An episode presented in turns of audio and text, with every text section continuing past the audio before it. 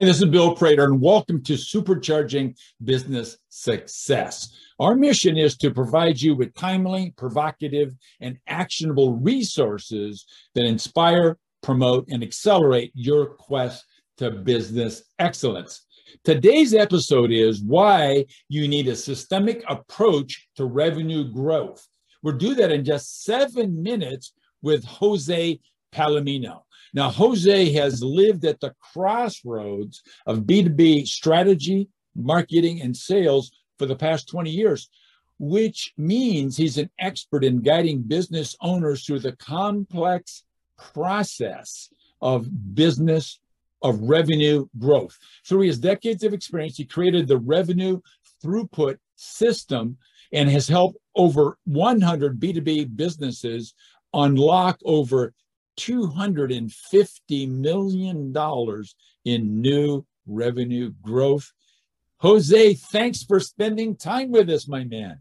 Oh, my pleasure. My pleasure, Bill. Absolutely. So, question one is uh, Who's your uh, ideal client?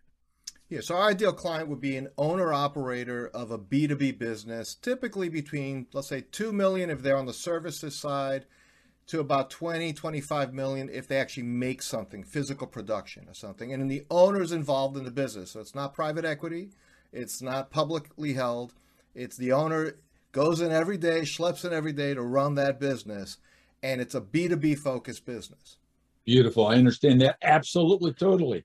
So, what is the problem that these kinds of businesses have specifically that you solve for them?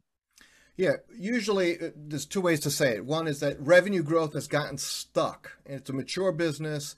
The owner knows it should be bigger. Sometimes you ask the owner, "How big is your company?" And he'd say, "Well, five years ago we were 18 million." I say, "How about this year?" And he say, "Well, this year nine million. So you're really a nine million dollar company, not an 18 million dollar company." And, and we see that as a lack of what we call lack of revenue throughput. Revenue's just not flowing through the business the way it ought to be flowing.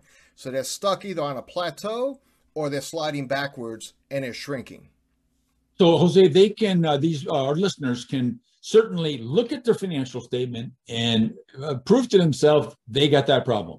But what are the feelings, emotions that are going on uh, inside these business owners that might signal them, you know, I got to reach out and talk to that Palomino guy?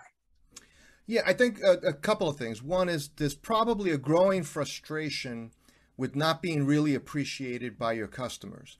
And what I mean by that is you're getting squeezed on price continuously. So margins are shrinking, not just because your costs are going up, but because even your best, biggest customers are always asking for that additional 5% reduction. And it's because your value is not clear to them. So you know, you're saying, we're not appreciated. They don't really see it. And you also have this sense of being stuck in the mud like year over year you're saying we should be moving forward. I'm working so hard on this. I'm tired of working so hard on this. And yet what happens is you realize gee this year the needle didn't really move over last year. Is this all there is? It's that kind of sense of is this it? Right. So uh, what are the common mistakes that uh, our listeners people who believe they can solve everything on their own what are the common mistakes jose that these people make Oh, that that's an easy one, and, and it's and it's easy for this reason because it's it. There's so many things out there that talk about growth or dealing with some part of growth that an owner could easily jump on one of the many bandwagons. I need to get deep into social media. I need a whole new website. I need this kind of sales training, or I need to replace my salespeople. I need SEO.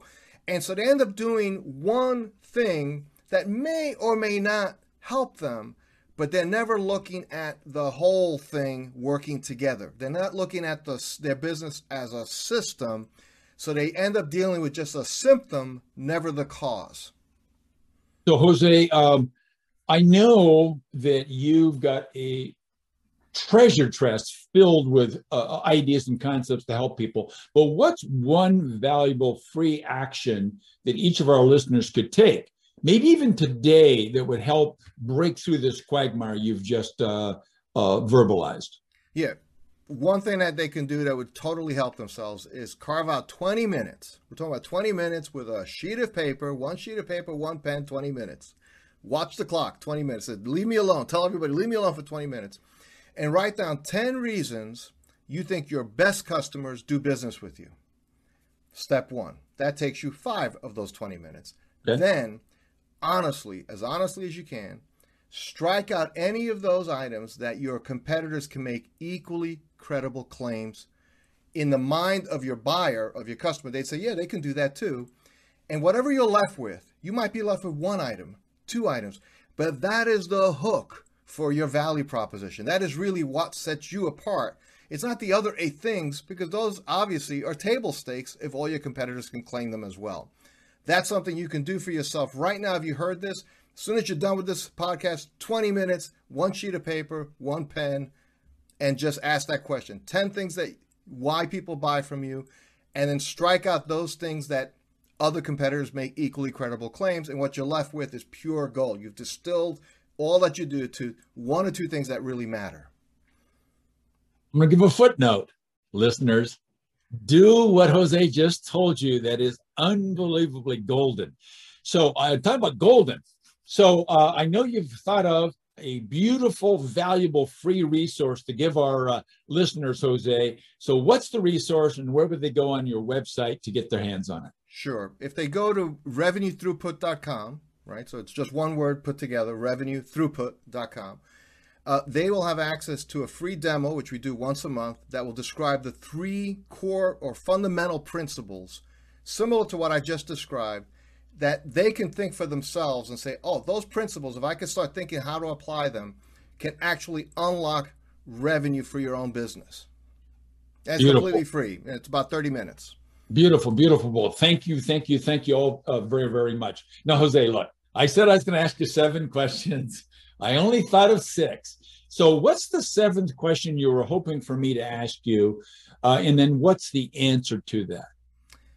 It's a semi philosophical question, but it's really good. It's this one What is the key to sustainable growth? Okay. And I think the answer that I have seen is when you realize that your business is really a system like that simple realization. It's a system. They all got to work together. And you have to optimize that system to create value for your customers. The more valuable you are at every touch point, your customer service, your production, uh, obviously sales and marketing, but any part, your finance, your accounting, everything touches and affects how a customer thinks about your business and whether they want to continue doing business with you and whether they think it's a premium experience where you can actually start enjoying the margins you think you deserve. Beautiful, beautiful, beautiful. I think that is fantastic. Thanks for the philosophy, my man. You're welcome. So, everybody, uh, in closing, let's focus on this single fact, and that is businesses do not become extraordinary in a single instant. Instead, they get there as a result of the owner learning and then applying a proven combination of having the right mindset of a dedication to a system of management, and third, leveraging a high performance team. Thanks for listening, Jose. Thanks very much for sharing your wisdom with us. My pleasure. Thank you.